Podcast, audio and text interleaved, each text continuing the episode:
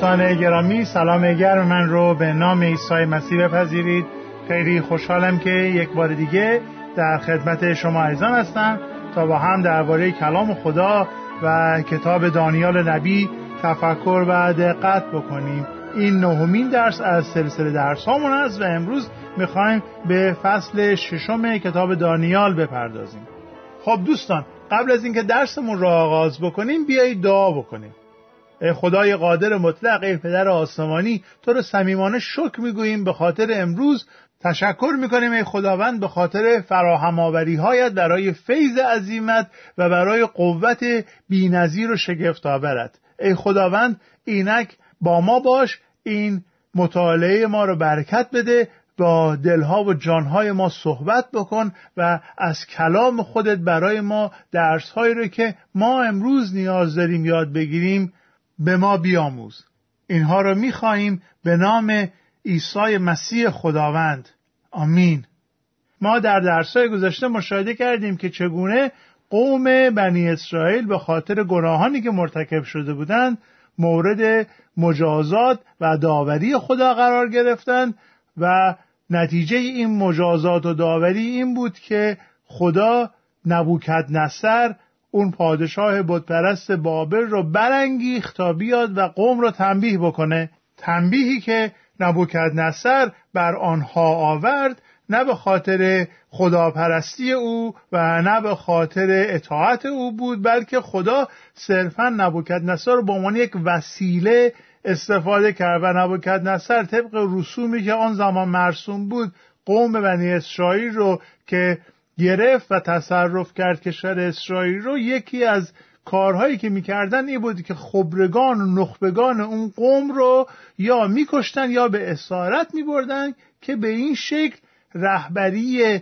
یک نهزت و شورش و انقلاب رو از میان قوم دور کرده باشند و فقط کارگرا و پیشورا و کشاورزا و این افراد رو در کشور اسرائیل قرار می‌دادن که کار کشاورزی این کارا رو انجام بدن ولی می‌دونستن که اینها به خودی خود ممکنه شورش های کوچک محلی رو انجام بدن ولی نمی‌تونن انقلابی به اون شکل انجام بدن چون رهبری ندارند و رهبریتشون رو یا کشته بودن یا به اسارت برده بودن. و دانیال و دوستانش هم جز این اسرا بودن و ما در فصلهای اول و دوم خواندیم که چگونه اینها رو آماده کردند که کارهای بزرگی رو در دربار پادشاه انجام بدن و چگونه اینها مدارج ترقی رو طی کردند و با خدا ترسی و ایمان و وفاداری به خدا تونستند بر تمام دوستان و بر تمام همرتبای خودشون پیشی بگیرند. و در این حال وفاداری خودشون به خدا رو حفظ کردند در فصل پنجم و در درس گذشته مشاهده کردیم که چگونه فرزند نبوکت نصر به خدای اسرائیل توهین کرد و چگونه بر علیه او گناه ورزید و خداوند چگونه سلطنت او رو به انتها آورد و کوروش پادشاه فارسی رو برانگیخت تا به بابل حمله بکنه. و کوروش کاری که کرد این بود که نه تنها قوم بابل رو متصرف شد بلکه مهمتر از اون قوم بنی اسرائیل رو آزاد کرد و به این شکل خدمتی بزرگ به اسرائیل انجام داد. و در کتاب مقدس ما می‌خوانیم که از کوروش به عنوان مسح شده خداوند کسی که دست خداوند بر سر او بوده استفاده شده و چگونه خداوند از کوروش استفاده کرد که قوم بنی اسرائیل رو پس از طی اون مشقت و مرارت و تنبیه و داوری که متحمل شده بودن حالا آزاد بکنه و با تمام طلاهای معبد و تمام ظروفی که بود تمام چیزهایی که به غنیمت گرفته شده بود و به قوم بنی اسرائیل بازگرداند و اونها رو روانه کرد که کشور خودشون رو آباد بکنند. ولی بعضی از اون نخبگانی که در درباره پادشاه بابل خدمت می‌کردند به همراه پادشاهان ایرانی به ایران بازگشتند و اونها به قول معروف چون تمام اصول دربار بابل رو می‌دونستند خیلی ارزشمند بود وجودشون و اینها رو پادشاهان ایرانی به ایران آوردند و خیلی از یهودی ها از اون موقع به ایران مهاجرت کردند. و ما در کلام خدا داستان مثلا استر رو می‌خوانیم که در اکباتان در همدان فعلی ایران زندگی می‌کردن و کمان که هنوز هم در همدان قبر استر و مردخای هست و پادشاه دانیال و عده دیگر از نخبگان یهودی که در بابل اسیر بودند رو به همراه خودش به ایران برگردوند و به او پست و مقام خیلی بزرگی داد کما اینکه ما تا امروز هم شهر شوش رو به نام شوش دانیال در ایران می‌شناسیم و مقبره دانیال در شهر شوش که از جاهای بسیار زیبا و دیدنی شهر شوش هست.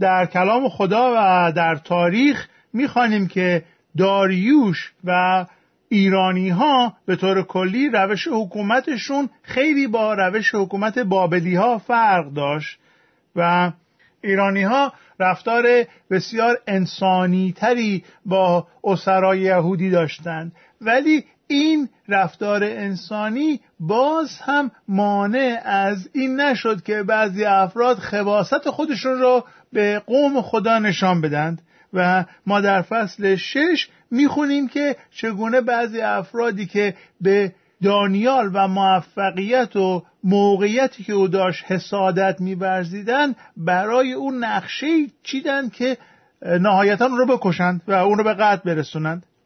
ببینید یهودیا با اینکه در تبعید بودند به دستورات خداوند وفادار مونده بودند و اونها مراسم و دعاهای خودشون رو با وفاداری انجام می‌دادند و همین اعتقادات دینی اونها باعث شده بود که از مردم عادی کشورهایی که درش بودن فرق بکنن جدا بشن متفاوت بشن و اونها مثلا یک خدا رو میپرستیدن و اقوام دیگه ممکنه بتپرست بودن یا جور دیگه خدا رو پرستش می‌کردن و این رابطه منحصر به فردی که اونها با خدا داشتن اون دین منحصر به فردی که یهودیا داشتن باعث می‌شد که بعضی مردم یا به اونها حسد بورزن یا به اونها خورده بگیرن و اونها رو مسخره بکنن یا حتی برعکس ممکن بود که حتی باعث انزجار و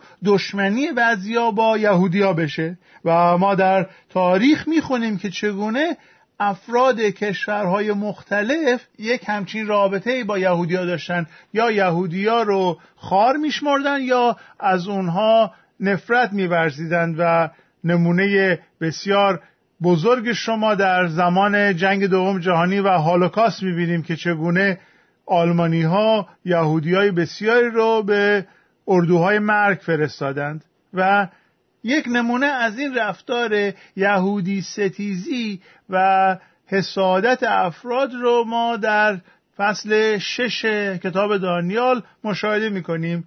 داریوش پادشاه 120 ولایت در قلمروش بود و مدیریت و فرمان روایی به یک سوم این ایالت ها را به دانیال سپرد و دانیال یک فرد امین و قابل اطمینانی بود. ولی بعضیا به خاطر این موقعیت دانیال به او حسادت ورزیدند و دیدن که از تنها راهی که می‌تونن دشمنی خودشون رو با او به ثمر برسونن از طریق اعتقادات دینی دانیال بود و آمدن پادشاه رو فریب دادن و به قول معروف به رگ غیرت پادشاه زدند. به پادشاه گفتند که باید مردم به تو سجده بکنند باید مردم تو رو بپرستند تو خیلی بزرگ هستی و حالا می‌بینیم که در فصل شش دانیال آیه پنج بعد نقشه واقعا چیز دیگری بود. اجازه بدید از این قسمت خدمتتون بخونم. این افراد به یکدیگر گفتند ما نمی‌توانیم هیچ علت و بهانه‌ای بر ضد دانیال پیدا کنیم مگر اینکه درباره قوانین مذهبی و خدای او بهانه ای از او به دست بیاوریم. پس به حضور داریوش رفتند و گفتند پاینده با داریوش پادشاه. تمام وزرای مملکت فرمانداران مشاوران و حکام با هم مشورت کردند که پادشاه حکمی صادر فرماید و در آن قدغن نماید که تا مدت سی روز هر کسی از خدایی یا انسانی جز داریوش پادشاه حاجتی درخواست نماید در چاه شیران انداخته شود. حال ای پادشاه این حکم را صادر فرما و این نوشته را امضا کن تا طبق قانون مادها و پارسیان این حکم باطل نگردد. و در واقع رفتن گفتن که ما می‌دونیم دانیال کسیه که فقط از خدا طلب چیزی می‌کنه و زانوانش فقط در مقابل خدا خم میشه و در مقابل خداست که تعظیم می‌کنه.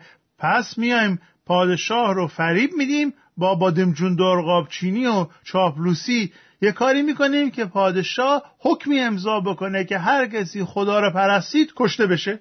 و می‌دونیم که در تمام این دربار پادشاه تنها کسی که زیر بار این فرمان نخواهد رفت دانیاله.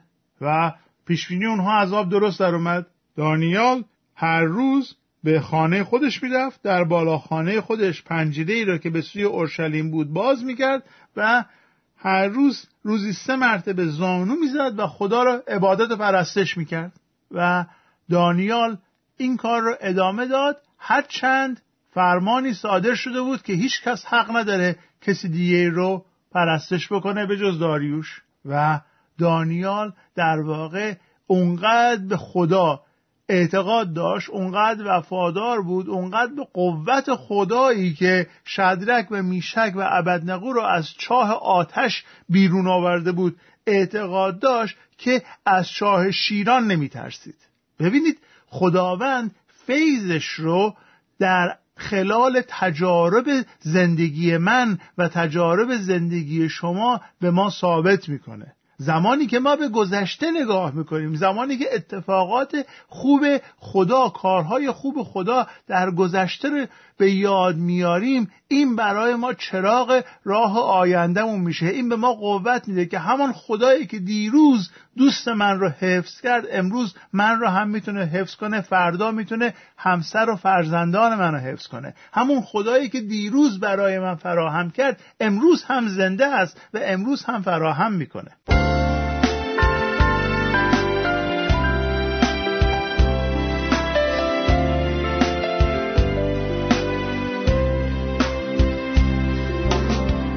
در فصل ششم کتاب دانیال ما یک کنتراست یک تقابل نقشه های انسان و نقشه های خدا رو هم مشاهده می‌کنیم.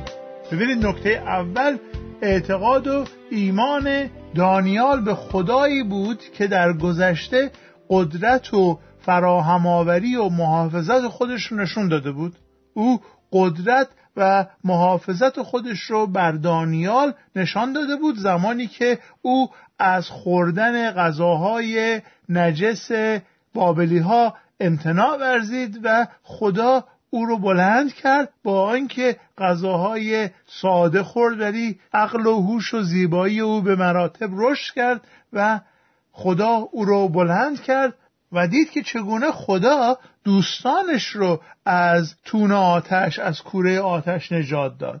و در اینجا ما نکته دوم این درس رو مشاهده می‌کنیم و اون تقابل نقشه های بشر در مقابل نقشه های خدا هست و چگونه نقشه های خدا همیشه درست از داد در میاد ولی نقشه های انسان هایی که با شرارت و با خواست نقشه می‌کشن همیشه غلط از آب در میاد. ببینید کاری که این افراد خبیس انجام دادن اول اینکه آمدن به پادشاه دروغ گفتند در آیه هفت ما می‌خوانیم از فصل شش که اینها آمدن گفتن تمام مشاوران و وزرا گفتن که باید پادشاه این فرمان را امضا بکنه. حالا اینکه دانیالی که بر یک سوم مملکت فرمان روایی می‌کرد و مشاور اعظم پادشاه بود همچه حرفی نزده بود؟ پس یه دروغ گفتن. و به این ترتیب با این دروغشون کاری کردند که دانیال بر سر دراهی قرار بگیره. آیا از خدا اطاعت بکنه یا از فرمان پادشاه؟ و این دامه ای که در مقابل دانیال پهن کرده بودند طوری نکشید که تومشون رو به دست آوردن. دیدن که دانیال داره مطابق معمول مطابق عادت خودش خدا رو پرستش می‌کنه و در مقابل خدا زانو می‌زنه. حالا گرفتن دانیال رو و بردن پهلوی پادشاه که اعلی حضرت و جانم به فدایت یک نفر پیدا شده که فرمان تو رو اطاعت نمی‌کنه و باید این رو بکشید و تنبیه بکنید تا درس عبرتی برای دیگران بشه.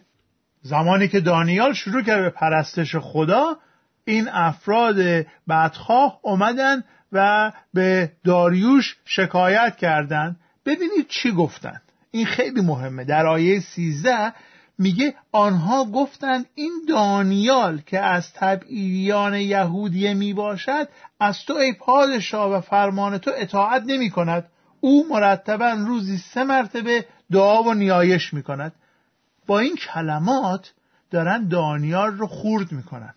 نمیگن این دانیالی که تو به عنوان فرمان روای یک سوم ممالک خودت منصوب کردی این کارو می‌کنه. میگن این دانیالی که اسیر مال یهودیا هستش اینی که باید واقعا میشه از هر کسی دیگه ای چاکر و فرمان بردار تو باشه حالا داره در مقابل تو و در مقابل حکم تو سر اناد بلند کرده و داره اسیان میورزه. ببینید دارن دانیال رو قومیتش رو یهودی بودنش رو بر علیه او استفاده می‌کنند. حالا پادشاه هم دیگه در مقابل عمل انجام شده قرار گرفته. و در آیه 16 می‌خونیم که پادشاه دستور داد که دانیال را گرفته و او را در چای شیران انداختند. و پادشاه به دانیال گفت ای دانیال امیدوارم خدایی که تو پیوسته او را پرستش می‌کنی تو را نجات دهد. داریوش وقتی که می‌بینه که دانیال رو پیشش آوردن تازه فکر کنم می‌فهمه که ای چه کلاهی سرش رفت و تمام اینها نقشه ای بوده که دانیال رو به دام بیاندازن. ولی خب کاریه که شده و حرفیه که زده و نمی‌تونه عوضش بکنه. دانیال یک انتخابی رو در پیش روی خود دید. در مقابل بتها سر تعظیم خم بکنه در مقابل پادشاه به سجده در بیاد یا در مقابل خدایی که در قوم بنی اسرائیل پرستش میشه به سوی پادشاه سجده بکنه یا به سوی اورشلیم. این سوال برای امروز ما معنا داره. ما باید امروز چه کار بکنیم؟ ما در مقابل دورایی هایی که قرار می‌گیریم چگونه باید انتخاب کنیم؟ یک پاسخ بسیار ساده داره این سال و اونم اینه که حق تقدم همیشه باید به سوی خدا باشه. حق تقدم مال خداست. اگر که قرار انتخابی بکنیم باید خدا و درستی خدا رو انتخاب بکنیم در مقابل بتها و دروغهای این بتها رو. حالا داریوش متوجه میشه که چه دسیسه در کار بوده ولی دیگه کار از کار گذشته. و برای همینه که در آیه 18 می‌خوانیم که داریوش از این کرده خودش خیلی پشیمان و ناراحت شده بود و رفت داخل منزل در قصر خودش و تا صبح روزه گرفت وسایل عیش و اشرت رو از خودش دور کرد. اجازه نداد که براش این کار رو انجام بدن و غم داشت. چون دانیال رو دوست داشت و دید که چه دسیسه بر علیه او چیدند. و در آیه 19 می‌خوانیم که صبح زود پادشاه بلند شد و با عجله بر سر چاه شیران رفت. نگران بود ولی در اون نگرانی یک بارقه امیدی هم داشت که شاید خدای دانیال قدرت داشته باشه او را از چاه شیران نجات بده. و برای همینه که در آیه 20 ببینید داریوش پادشاه چه میگه. وقتی به سر چاه رسید با صدای گرفته ای دانیال را صدا کرد و گفت ای دانیال بنده خدای زنده آیا خدایی که تو پیوسته او را پرستش می‌کنی توانسته است تو را نجات بدهد؟ توی دلش یک ذره امید و آرزو داشت که واقعا خدایی که دانیال پرستش می‌کنه خدای حقیقی باشه. و دانیال پاسخ داد که پادشاه پاینده باد خدا فرشته خود را فرستاد و او دهان شیرها را بست تا به من صدمه نرسانند زیرا که نه در پیشگاه او گناهی کردم و نه در حضور تو خطایی مرتکب شدم. نتیجه این وفاداری و ایمان دانیال چه بود؟ نتیجه وفاداری و ایمان دانیال فقط این نبود که او از دهان شیران گرسنه نجات پیدا کرد. اون یه قسمتش بود ولی قسمت مهمتری که من و شما امروز باید به یاد داشته باشیم این بود که به خاطر وفاداری دانیال نام خداوند متبارک خوانده شد و نام خداوند جلال پیدا کرد. عزیزان اکنون که به پایان وقت برنامه رسیدیم می‌خوام که این نکته سوم و مهمترین نکته این درس رو به اعتقاد من به یاد داشته باشید و اون اینه که وفاداری شما وفاداری من به خدای زنده باعث میشه که نام او در جهان جلال پیدا کنه. نام او معروف بشه. مردم بدونن که در این دنیا خدایی هست که زنده هست و خاصان خودش رو مراقبت می‌کنه و برای خاصان خودش فراهم آوری می‌کنه و اونها رو نجات میده. نجات شما نجات من از گناهان از جهنم باعث جلال نام خدا میشه. ببینید عزیزان این جهان نیاز داره که خدا رو بشناسه. این دنیا نیاز داره که نام خداوند رو بشنوه. و زندگی پاک من زندگی مقدس شما رفتار وفادارانه من وفاداری و امانت شما باعث میشه که مردم این جهان که سخت تشنه وجود خدا هستند او را ببینند. او را بشناسند و نهایتا نام او را مقدس و عظیم بخوانند و در مقابل او سجده کنند و او را پرستش کنند. ببینید اتفاقی که افتاد در این داستان ای بود که داریوش در آیه 25 می‌خوانیم که به تمام ملت ها و اقوام به زبانهای گوناگون ساکنان سراسر زمین نوشت صلح و سلامتی بر شما باد. من فرمان می‌دهم که در سراسر امپراتوری من تمام مردم باید در حضور خدای دانیال ترسان و لرزان باشند زیرا او خدای زنده است. سلطنت او هرگز از بین نخواهد رفت و تا به ابد سلطنت خواهد کرد قدرتش هرگز به انتها نخواهد رسید. او نجات می‌دهد و آزاد می کند در آسمان و زمین نشانه ها و شگفتی ها به عمل می آورد او دانیال را از چنگ شیرها نجات داد. باشد که زندگی شما وفاداری شما این چنین نتیجه به دنبال داشته باشه که به خاطر وفاداری و زندگی مقدس شما نام خداوند جلال پیدا بکند. آمین.